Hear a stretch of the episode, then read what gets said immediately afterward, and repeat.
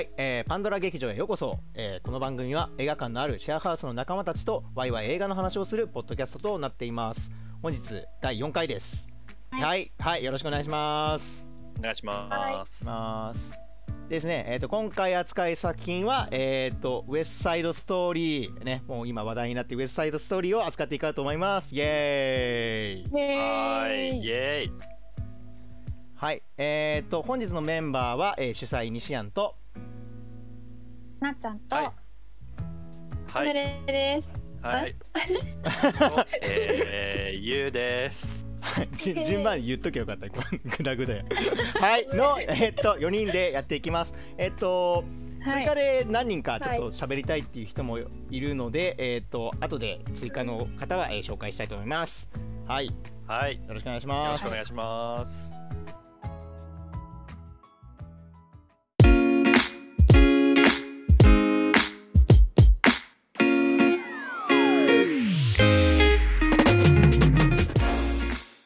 でウエストサイドストーリー、えーとまあ、スピルバーグが、まあね、念願の夢あうん。念願の、ね作品として、えー、と60 1961年の、えー、とウエストサイド物語を、まあ、リメイクした本作ってところでね本当になんかうちのシェアハウスでも結構見てるメンバーが多かったっていうところで、えーとまあ、今回会を開かせていただきました。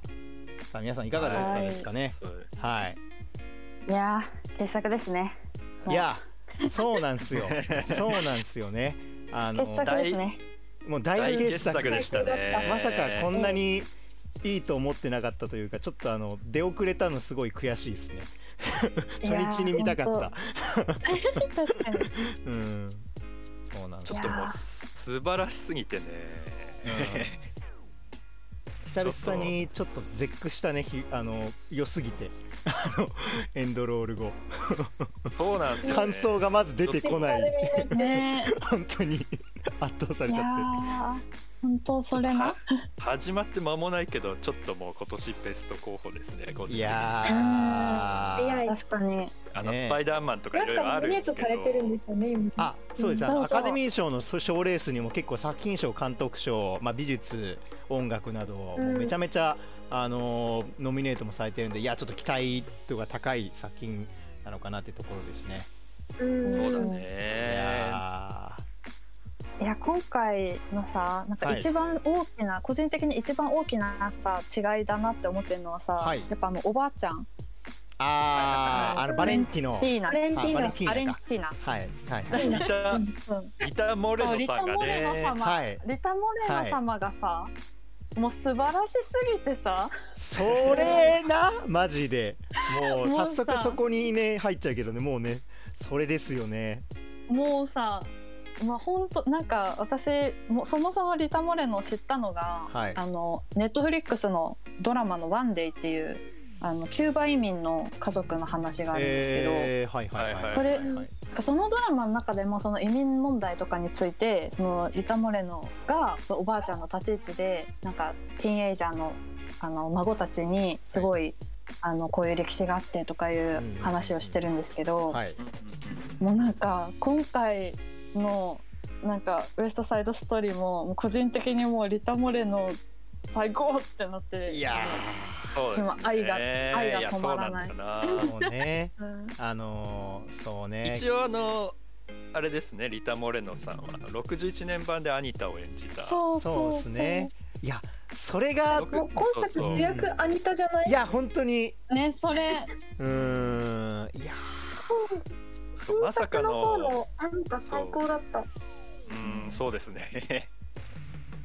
あのねまさかのオリジナルキャストがここで復活するそう。ちょっとあの61年版のねロバート・ワイズの方を見てる人たちにとってはもうこの上ない、いやー。そう。これしかも知ってなくてもなんて言うんだろうそのめちゃめちゃなんだろうその歌のなんだろう、うん。あこの人にこれ歌わせるんだっていうのもあるし、なんかなんか逆になんだろう歌詞はもともとあれじゃないですかそのマリアと,、えっとうん。うんトニーの歌だったはずなのになんかハマりすぎてて、いやそうそうなんですよね、うん。歌詞といいね。いやそうなんですよ、うんあれくれたの良かったよね。めちゃめちゃ、うん。めちゃめちゃ良かったし。めちゃめちゃ良かった。なんか2人が歌ってるとやっぱりこうちょっと陶酔感が強くて、うん。なんだろう。恋愛に没入しちゃってる感があって私は受け付けなかったんだけど。あオリジナル版が、あそこで 悲しんでいるのがそうそこで悲しんでいるのが移民でかつなんか彼らの成長を横で見守ってきたバレンティーナっていうのがすごい良かった。いやー、よかったよね。ねいやそう、うんそうなんだよね。うん。やっぱあのーまあ、今回いろんなとこにも言えるけど改編がちょっとベストチョイスすぎて、そうねマジでね。うん。あのねそこのシーンねそうそう61年版の方にはねバレンティーノさんいないんですけど、そうだねおじさんはいるけどねそうそうおじさんがねおじいちゃんかなんかうおじいちゃんその奥さんっていう設定だよねバレンティーナそうだねそうそううんうんうんあのシーンの演出がすごく良くて。いやーよかった。あのリタ・モレノさんがもともとのアニタを演じてるっていうのを踏まえた割となんつうのいや編集がいやわかる。いやそうなんだよあなのうん。フェードで被るようにしてるんだよね今のアうニタとその昔かつてなんだアニタを演じたリタ・モレノさんをちょっとフェードでこうだね。重ね合わせるような演出がされてうん。てそうだね。えー素晴らしいんですよね。でそれこっちにあの知ってるなんつうの？メタ的な目配せもあるしうん。あと作品内でもそのなんて言うんだろう恋人を失ったアニタが将来こうバレンティーノのようになっていくっていうちょちょっと暗示してるというか。そうだね。うん立場が近いからねもともとね。ねそうそう同じプエルプエルトリコ系というかね。うん。ね。そこのあそこの重ね合わせの感じがすごく絶妙で。ねあいやーいや感動しちゃいました。あれは良かったよね。しかもやっぱりあのね。ファンどっちのファンからしたらその60年のさ歴史をさ嫌顔でも感じるわけじゃないですか。そうそうそう。あそこでこううまく重ね合わせてきてうね素晴らしいんですよ演出が。うんもうスピルバーグの愛も伝わってきいてるし。やそうそうそう。めちゃめちゃわかるよ、うん、本当に。いやーなんか今回スピルバーグなんかあのまあリメイクっていう風に言われてるけどなんかリメイクではないよね。なんかねあのそのオリジナルとなんか本筋は全く変えてないのになんかオリジナルもなんかもっとなんか見たくなるしで今回は今回でそのなんて言うんだろうなスピルバーグがその10代の頃に見た衝撃をな今の人たちに絶対に伝えるんだっていうなんか心意気というかなんか真似っこではない、本当に自分が見たウエストサイドストーリーをもう一度作り直すっていうなんか試みで、うんそうね。すごかったね。なんかうん。似てないんだよね。なんかそれがすげえ良かったっていうかうんうん。同じ曲は使ってるけど、うん。そう。あれ似てない。思った。全然似てないんだよね。ね。ううん。んウエストサイドストーリー自体がもうあすみません。いいですか？ごめんごめん。いやウエストサイドストーリー自体がもうアメリカだとなんかあのなんか学校の文化祭とかでやったりとか、うん。もう定番中の定番ネタになってるみたいなね。はいはいはいねなんかまあ日本で言うとなんなんつうの？浦島太郎やったり桃太郎やったりみたいなもう絶対みんな知ってる話っていうかあそんくらいちょっとなんかこう定番化してるものを、なんだろうね。ものでもあるからだからリメイクっていうよりかはやっぱりスピルバーグななりのウエストサイドストーリーを見せますっていう方向性というかね。はいはいはいはい。はいはいだからオリジナル映画版同じこと思いました。はいはいはい。はいそうそう。オリジナル映画版ももちろんあるけどそれとの対比以上にいろいろあるウエストサイドストーリーのうちの今回はスピルバーグのやつですよみたいな。うーん竹取物語とかねなんかああいう感じに近いというか。ああもうねあの古典すぎてね。そうそうそう。ああうんまあそこまで歴史古い話ではないんですけどね。うんうんうん。なんかここのパートがスピルバーグ的に好きだったんだろうなっていうのがなんかもうなんだろうそこだけの詰め合わせ感結構強くないですか？なんかだからこそ旧作が見たくなるというか物語が完結してなくない？新作だけだと。うーん。完結なんか私新作だけ最初見てうん。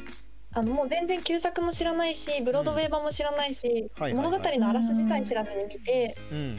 なんかなんだろう音楽で押し切られちゃってめっちゃいい気分だけどストーリーとしてはちょっとなんか繋がってないところが何箇所かあるぞって思ったの。でそれでなんかあそこってなんでああいう行動になるんだろうとか気になりすぎて旧作見たら全部つながってなんかあなんか物語を語ってるのが旧作ででそれのなんかお気に入りのところをより美しく仕上げたのが新作なんだなって思ったんだよね。うん。あーなるほど。まあでも確かに旧作と比べると、ジェッツとかシャークスは結構その、オリジナル版の方がかなり丁寧に描いてた感じはするしそうね結構メインのキャラクターたち以外は結構描写が割とあの今回少なめだったので、まあ、ちょっとそういう面はあるかもしれないね。うん、なんかなんで恋に落ちたのかとかなんで逃走してるのかとか誰に本当は怒っててあの悲しい事件が起こるのかとかが結構すっぽ抜けてた気がする新作の方があーそうでもだからこそ面白かったけど、まあねそうね。なんかなうん、えでもそっかなんかさあのあらすじとかさそのミュージカルのさストーリー自体も知らずに見るとそうなっちゃうのかってなんか思った。たなんかさ自分はさなんか基礎知識としてさうん大体のストーリーとか知ってる状態で見てるから。多分なんか勝手に脳内で保管されちゃってるんだと思う。あ定番ですからね話が。ねそうそうなんだよね。ロミジュリをちょっとベースにちょっと変えたくらいの話ではあるから、そうね。私ロミジュリさえ見たことなかったから。あそういうのもーなるほどね。なんか。ロミオっていうのとジュリエットっていうのがいてなんか家族の戦いで喧嘩してるんだよねみたいな。でどっちか死ぬんでしょみたいな感じでしか把握してなかったから、はいはいはい。なんでそっから見るとね全然ね話わかんない。ああでもな意外と。古典古典ですからね話が。そう。あそのそう。なんて言うんだろう、まあ、日本とかもそうだ。古典ってなんかこれこの話運びって無理やりじゃないかっていううん部分はこう割とある、今回でも俺スピルバーグは割となんだろうな。元の映画版に比べると結構なんかあの地に足つけた演出がかなり増えてて元のやつよりちょっと具体的に分かるようになってた気はしたな個人的にだけど。うんなんかね分かるパートと分からないパートとがあって、旧作で語られてないことを新作では語ってるし新作で語られてないことが旧作で語られてるって感じがした。なんか調べれば調べるほど深まってすごい面白かったなるほど。だから補完関係みたいな感じ。まあそれこそなんだろうそうそれはあるかもしれあないのオリジナル版のあのん。設定がなんかここはちょっと飛躍してるだろうっていうところに対してドラマ的な掘り下げをしっかりしたうん。あのがまあ今回のあのスピルバーグ版っていうところはあるのでだからそれこそなんか俺的になんか旧作で結構好きだったジェッツとシャークスがえーっとケーブだっけ？何ケーブだったか忘れちゃったけど。うんうんうん。あの警部が入ってきた時に忘れちゃいましたね、そうあのクラプキじゃなくてねあのそうえーっとケーブが入ってきた時になんかあのすごいあの煽られるわけ。なんかお前らはあのなんていうんだその移民でなんかあの親もなんか売春婦でなんかどうしようもないやつらだみたいな風に言われた時にあのベルナールトが怒って殴りかぼうとするところをリフが止めるっていうシーンがあってうん。こことかはなんて言うんだろう本来だったらあの瞬間あの二人は一瞬分かり合えて同じ立場になったのにね。なんかその後だ結局ぶつかっちゃうみたいなところがなんかねすごい旧作はさりげなくやってて結構好きだったんだけどなんかその辺とかは結構あのーなんだろうな別のシーンというかそのナイフで刺すところで初めて気づくというか気づいたかどうかもそんなにそこは明示してなかったなってなんか結構暴力に対する話になったかあんまり権力へのなんか闘争よりかはなんかあの、うん。立場の違う者たちなんだ立場の違う者たちの話の方が大きかったなっていうのでなんか結構フォーカスが当たってる部分がかなり違うのはなんか面白かったですね。うんそうめっちゃわかる、そうね。うん。もうなんかオリジナルが古典すぎるがゆえにもう分かるでしょっていうところはもうざっくり飛ばしてたのかもしれないですね、うん。そういう意味では。あのこれはもう、うん。これはもうみんな分かってるでしょって思う、うん。うん。に関してはまあスピルバーグもひょっとしたら飛ばしてたのかもしれないですけど。うん。ともうちょっとお話ししたいところなんですが、私はドローンしますわね。あわかりました。すみません、はい。ちょっと実験が。またねなっちゃうじゃあはいはいじゃあまたね。はい。はい。失礼します。はい。おはい。疲れでバイバすイ。はいはい。私音楽今回ドハマりしてるんですけど。はいはいはい。もうはいはいはい見終わってから毎日起きてから寝るまでほとんどずっとサントラ聴いてるぐらい。それは相当ハヘビロテしてますな。マ旧作って歌吹き替えなんですね。ああそうそれもなんか当時問題になったらしいね。文明になったんだ。うんなんかそうなんですよね、うん。本人が歌ってないっていうのはちょっと結お構ーあれだったみたいでうんね、へー。なんかあの幕間があるじゃないですか旧作の映画の方って。だかはいらなんかインターミッションあるね。あ現代と違って音な歌は吹き替えなんだ。へえって思ってたけど問題になったんですねあれ。あ昔そうなんのですよ。なんかいろいろ調べたら意外と問題になってて例えば俺ベルナルト旧作結構好きだったんだけどあの人、うん。白人で、うんうん。そもそもあの黒く塗ってただけだったっていうことらしくてうん。なんかそれもなんか実は問題になってるの。は俺知らんかったわそれ普通にかっけえと思ったけど。本当はあのあれなんですよね。そのオリジナルオリジナルキャストで本当のうん。プエルトリコ人っていうのはあの、うん。リタ・モレノさんしかいないみたいで。あ本当に、うん。あ完全にそうなんだ。そうそうそう。あのリタ・モレノさんはあのちゃんとプエルトリコ系の人なんですよ、うん。はいはいはいはいはい。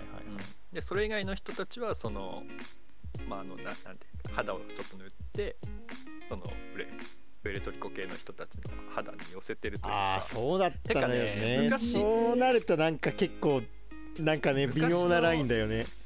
昔の映画でも割とあったんですよ。そのなんて言うんだろう日本とかでもさはいはい。その特撮でこうなんだろう未開の地原住民たちをやるときどう考えても日本人なんだけどあ肌がこうはい黒く塗られてるみたいなのはいがありはいはいはい。ましたいやあまあ今回あのヤヌスカミンスキーの仕事が素晴らしいなと思いまして。ああ撮影の話っすね。いやでもちょっとあのフィルムで全編撮ってるっていうのも今のご時世すげえなっていうね。まあなかなかないですしね。まずなまずないところから始まりあのなんだもともと結構さオリジナル版が正面もかっこいいし移動ショットめっちゃ良かったし結構元のもよくできてたと思うのよ。ミュージカル。そもそうなんですよね。そうなんですよ。の元のがよくできすぎてるっていうそうなのよ。話がね。そう。ドゥーンとはちょっと話が違うというか。そうなのよ。元からすげえ良かったからねそれこそあのシネスコ当時 70mm フィルムをさまだ使い慣れてないあれをもう大画面ででもやっぱりやるぜっていう感じで堂たるね。そう。いう映画を撮ったにもかかわらず撮今回え？まあそれもそれすらも超えるぜみたいな気概の感じるめちゃめちゃかっこいい撮影と照明。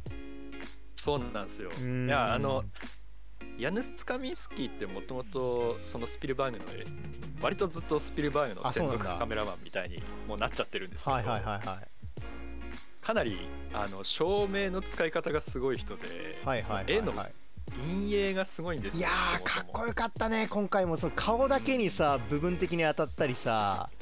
そうそう。ライあのうん。ライティングがすごくて、うん。あのなな何？あの例えばあのジェッツのメンバーがねあの、うん。武器を仕入れるなんかカウンターのあー銃銃でね。はいはいはい。はい銃バーみたいなところでね。はいはいはいはい。あれのちょっと外の外からの光とかがもうすごすぎて。かっこよかった あのもちろん体育館とかもそうなんですけど。いや体育館体育館やばくなったもう開けた瞬間からあの開けた瞬間のワンカット目から良すぎて鳥肌が立つっていう そうなのよ。光をねもうバキバキに当ててて でその光の線がすごく綺麗にこう際立ってるとかね。いやあれはアナモフィックレンズの良さですよね。あのライトのね、うん、あの伸びるいやそうなのよ。スーッとこう光が横に伸びてる感じとかがさすごくいや素晴らしくてね。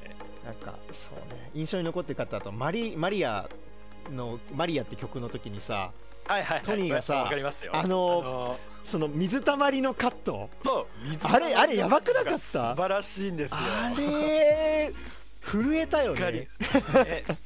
良 すぎて。ちょっと思わずため息が出てしまいましたね。そうなのいや、まあ、結構、まあね、なんか痛いカットいっぱいあるけどね。本当に全部良かったからね。でなんか撮影そうあのねスピルバーグってそのあ照明とか以外にも撮影が結構すごくてね、はいはい、あのスピルバーグって割と早撮りで有名な人なんですよ。あそうなんだ。そうそう。でそれにひょっとしたら一着買ってんのかもしれないなって思った技術をちょっと発見して今回ほうほうほうほう。ヤヌスカミスなんかね、はいはい、その実はあの長回しに見えないんだけど長回ししてるショットとかがめちゃくちゃ多いんですよ。2回目見て気づいたんだけど。あそうなんださすがすぐ2回目見たと違うな。であの仕事柄編集の仕事とかしてるんですけど、はいはい、ね。あの大体そのなんだドラマとか撮る時も、ワンカットに与えられる役割って大体1つくらいしかない。あまあね。普通はそうだね。例えばそう、ん、ここでここの人の顔を狙うとか、うん、まあまあそういうのを決め打ちで撮ってくるのが多めだと思うんだけど、今回割となんだろうねそのヤヌスカミンスキーの撮り方の話なんだけどその、うん、まず最初に A さんを撮って、うん、A さんをフォローした先に B さんがいて B さんの顔からその手元に映るみたいなあワンショットで3カットくらいの役割を与えてるんですよ。ああそうね。確かに体育館のダンスシーンはすごかったねそうそうそうえどこまで続くみたいになったもんね、でしかもなんかこう長回ししますっていうこれ見よがしな感じが全然なくて。確かに自然だったねとにかく。そうそう見てるこっちからすると、うん、あのカット割ってるように見えるんですよ。3, 3カット使ってるように見えるところが実は1カットで全部収まってるとかあなんかねめちゃくちゃうまいんですよ撮影が。あと鏡を使ったりして。ああ鏡のそうね。そうそうそう。あのなんか、まあ、あなんか I Feel Pretty じゃなくてなんて曲だっけ I なんとか Pretty って曲だよね。時鏡面白かった、ね、とかあの、うん、そうそう全体的にその本来人のこう背中しか映ってないようなところを鏡越し鏡を越すことではいはいはいはいあの顔をそのまま捉えちゃってるというか。なんか鏡ってまあなんか映画において割と意味出やすいとこではあるんだけど。なんかそれ以外にも実はちょっと便利に使っててこう人の背中しか見えないショットで鏡を通して顔が見えることによって実はワンカットで処理できちゃってるシーンとかめちゃくちゃ多いんですよ。なるほどね。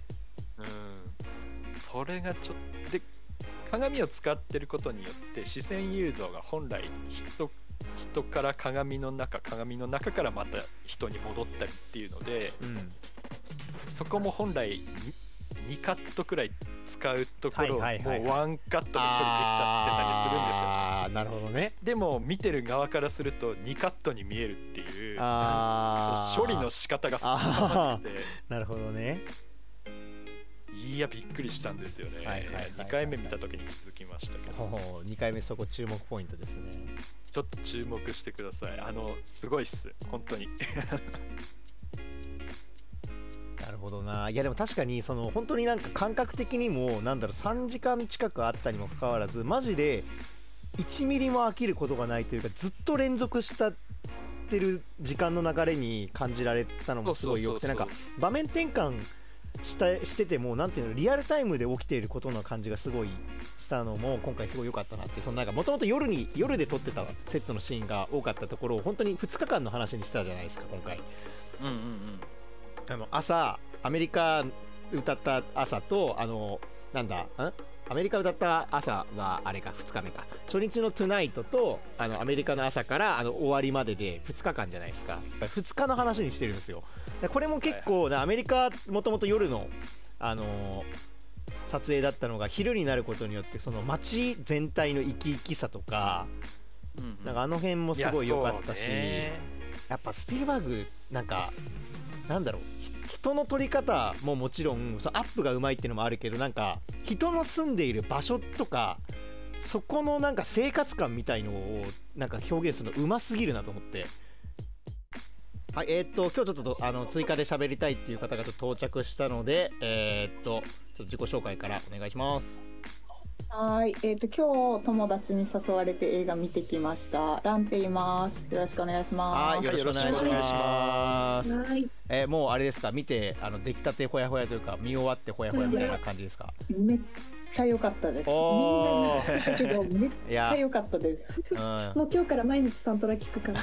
あ サントラもいいなと思ったけど、まずこうカメラワークと光の作り方とか。あやっぱあそうですね。めっちゃ良かった。そうであとやっぱ60年代のこうフィルムで撮ってた感じ、なんか色の感じとかが今の映画っぽくないのがすごいいいなと思いました。いやまさにまさにそうですね。ちょうどあの2人があの準備している間にあの我々でちょっとちょうど撮影の話をしてたのでねそこもちょっと。あそうなんか映画詳しい人に私は映画素人としてめっちゃ聞きたかった。なんか色がめちゃめちゃ綺麗だったし、うん、あの動きを追う時のさカメラの動きなんかあれ車じゃ撮れなくない？なんかこうガーってやって撮ってたら撮れない感じの細かい動きするなって思ってレールとかクレーンとかそれこそまあ最近の多分浪人とか言われるジブアームみたいのもなんか多分フル活用してやってる感じはしたね。へえ白すごい。いやなんか帰りの電車で盛り上がってスピルバーグのインタビューをちょっと読んできたんですけどそう最後に、えーと「フォーダド」ってあのお父さんあお父さんへてあ出てましたね。はい出てました、でそれ何なのかなと思ったら去年、はい、スピルバーグのお父さんが103歳で亡くなったらしいんですよ。お父さん103歳だったの？スピルバーグ そっか。だってスピルバーグだってもう80とかでしょだって。あそうスピルバーグが、75とか75か。75か。はいはい高齢者ですよね。高齢者だね。すごいそう、なんかそれでなんかちょうどその映画を撮ってるタイミングでお父さんが亡くなったかなんかそういうことだったんだ。で見せたのとあとなんかやっぱちっちゃい時にこの映画をそのスピルバーグが見て本当になんかすごい影響を受けたっていうのがインタビューの中で書いてあった。ねなんか私もツイッター情報だけど、めちゃめちゃクラシックばっかり聴かされてた時に唯一許されたミュージカル音楽で色鮮やかですごいびっくりして印象に残って作ったっていうの。をああいいエピソードですね、うん、いいエピソードですね。そうなんですよ、ね、ちょっと後の話になるかもしれないけどね。そのスピルバーグってもともとそのお父さんと割と確執があるっていうのが有名な話というかはいはい、作品にもよく出てくるんだけどやっぱり崩壊した家族とかその父が不在の家庭とかよく描くんです、あでも確かによくやるね。よくやるね。うん、うん、なんかこうでそれは割とその評論家のね人とかの間とかでも割と有名な話ではあるんだけど今回そのお父さんに向けて作ったって思うとすごくいやちょっとやばいやばいね。それめっちゃやばいね。なんか、そうエンドあなるほど。そうそう。エンドタイトルが出るところでね「For That」ってあの、うん、テロップテロップからロールがスタートするっていう作りになっててね、でもなんかそれを聞いてめちゃめちゃいいなって思ったのがシャークさんと、うん、あのジェッツが直接対決だなって今回さっきさ話してたじゃん。あの、はいはいはい、警察対若者の構図が描かれてないよねみたいな、でもなんかそれってもしかしてお父さんと確執のある自分っていう描きだったのかなみたいな、あ違うかな。ちょっと思ってだからなんかどうしても対立してしまう。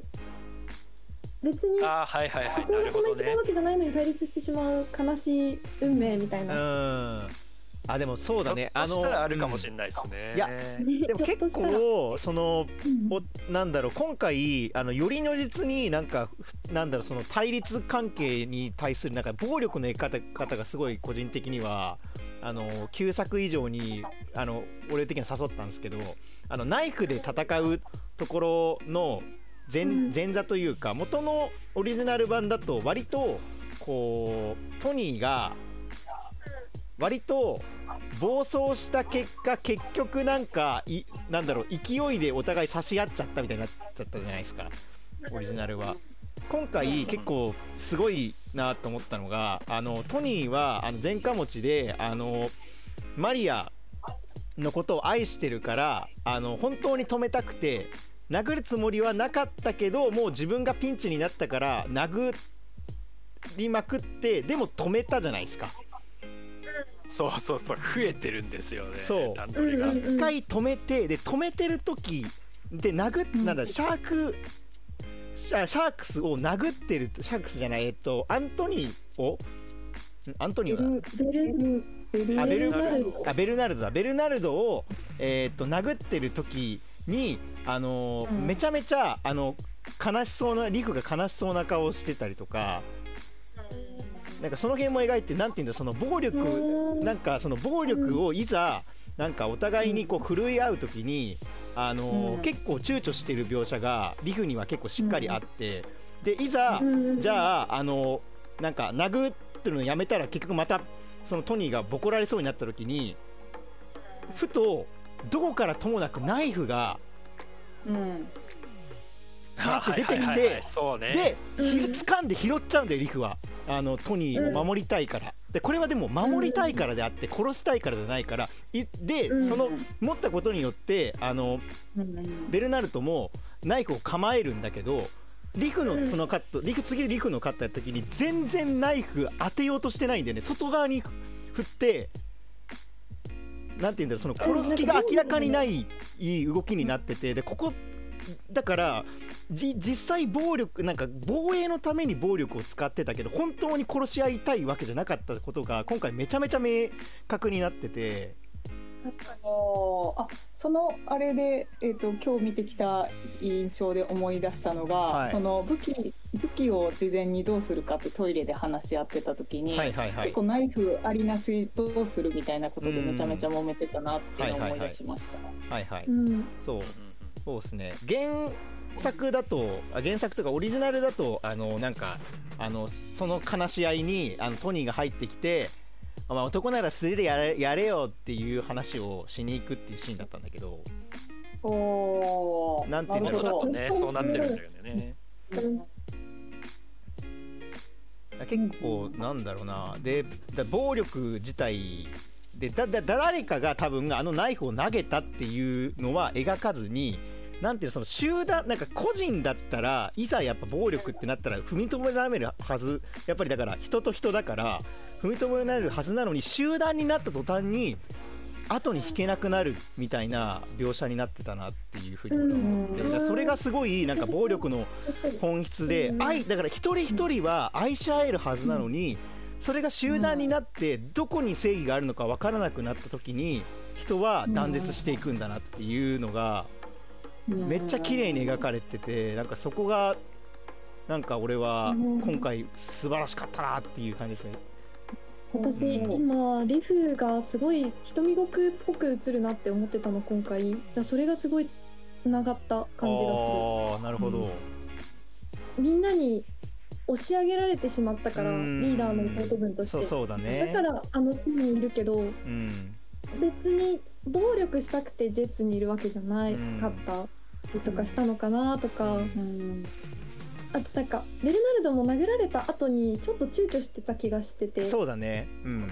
うん。でなんかちょっと怯えてあこれはいや死ぬかも俺みたいな顔してる中あのナイフの相手がナイフを構えてみたいな。うん。でも自分が一瞬殺されるかもって思ってるから怯えててナイフを出しちゃう感じとか、うん、ね、すごい今のにつながった、ね、戦い慣れてない感じめちゃめちゃあった。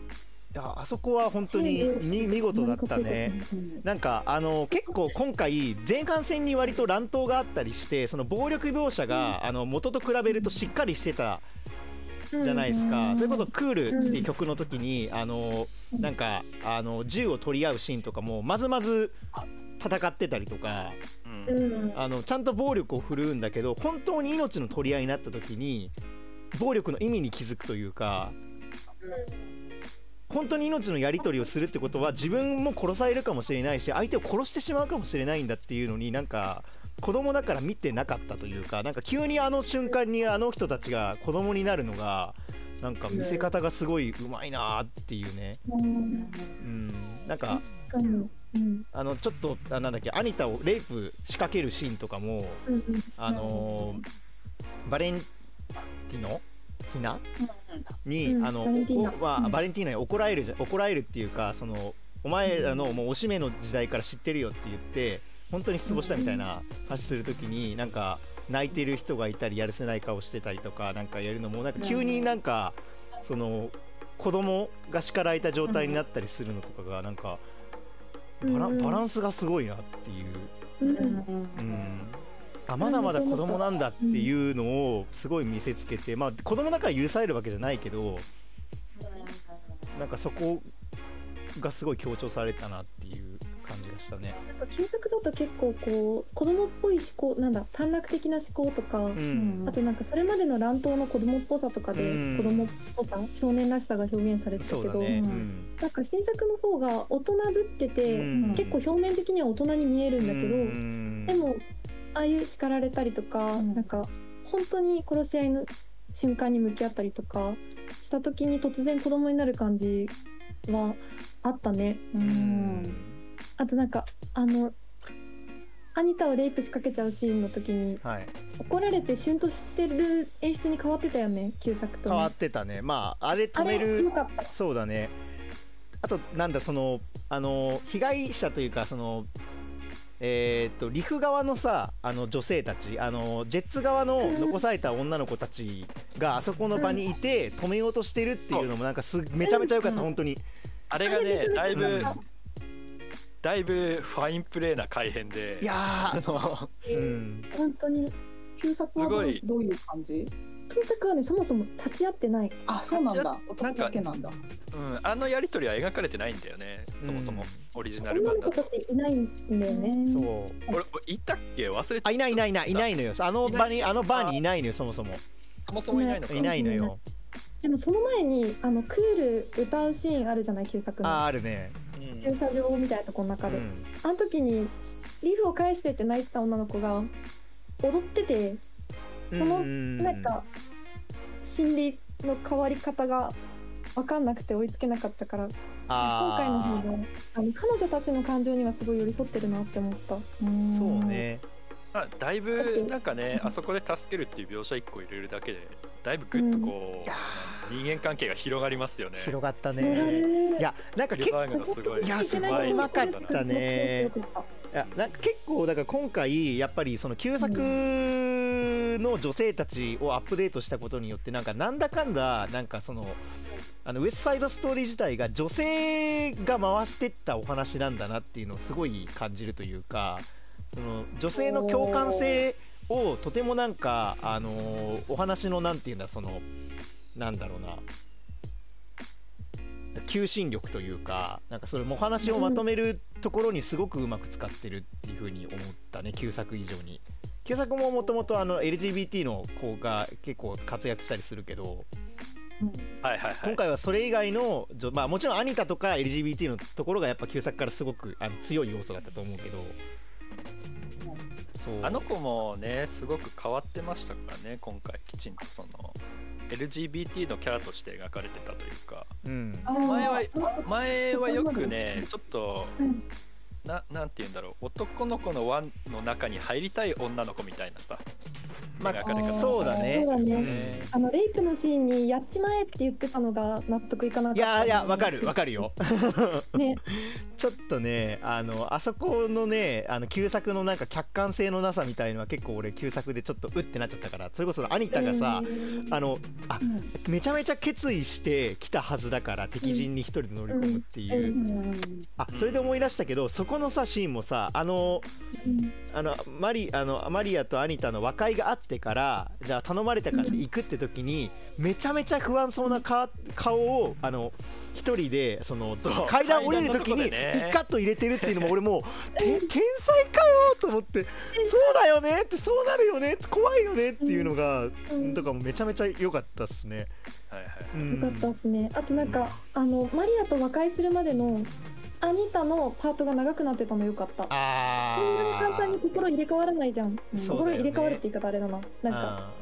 あのあの二人で二人で歌ってる時のアニタの顔がね。いやもう いや思い出しただけで泣いちゃうね、あの和解の和解のねあの二人で歌い合ってる時のね演技がものすごく良くて。いやよかった本当にそう。最高だった。思い出してちょっと泣きそうになるいやマジであれはすごかったね。うん。なんかもうあのシーンがもう一番なんかあの他者を理解しようとするときに愛って本当に強いなってめちゃめちゃ感じたもん。わかる辛いことをでもマリアを愛してるから許しちゃうんだみたいな。絶対に自分の価値観じゃ自分の中にある感情だけじゃ処理できないことを。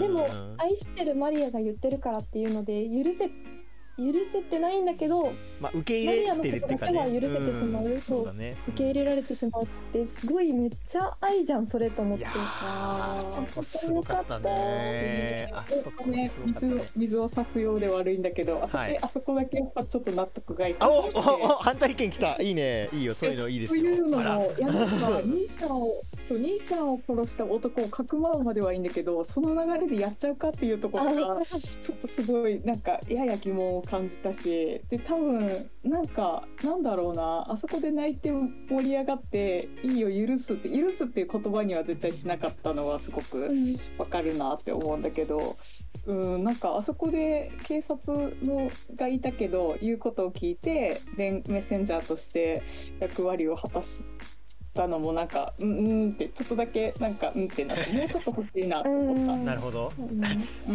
あれはそうっすね。それ それはなんかもともとはらんでる問題だよね。本当の ウエストサイドストーリーの疑問点ではあるよね。まあウエストサイドストーリーの疑問点っていうよりはあのロミジュリの疑問点なんで、うん、そもそもそれって。あまあまあそうだ、それそれに関しては。そもそもそもそもの問題だからこれに関しては。そもそもの問題があります、あの第三なんでその当事者じゃない人があのメッセンジャーとしてやることによって2人があのすれ違ってしまうっていうのはもともとの話なんですよこれが。はい。やっちゃうのはねそれは思った。でも旧作の方がひどくて、うん、旧作はアニタが帰ってきた後も、うん、なんかイチャイチャしてるの。大丈夫だからまた後で会いましょうみたいな。ちっちゃイチャイチャ。でその音をアニタが聞い音っていうか声もしかするのをアニタが聞いて気づく。っていう描写で。そうだね。新作ちょっともっと早く出てってって言っていなくなってでなんだろう部屋の状況を見て気づく、うんうん、ちょっとだけ入るか。なるほど。そうなんだ。そっか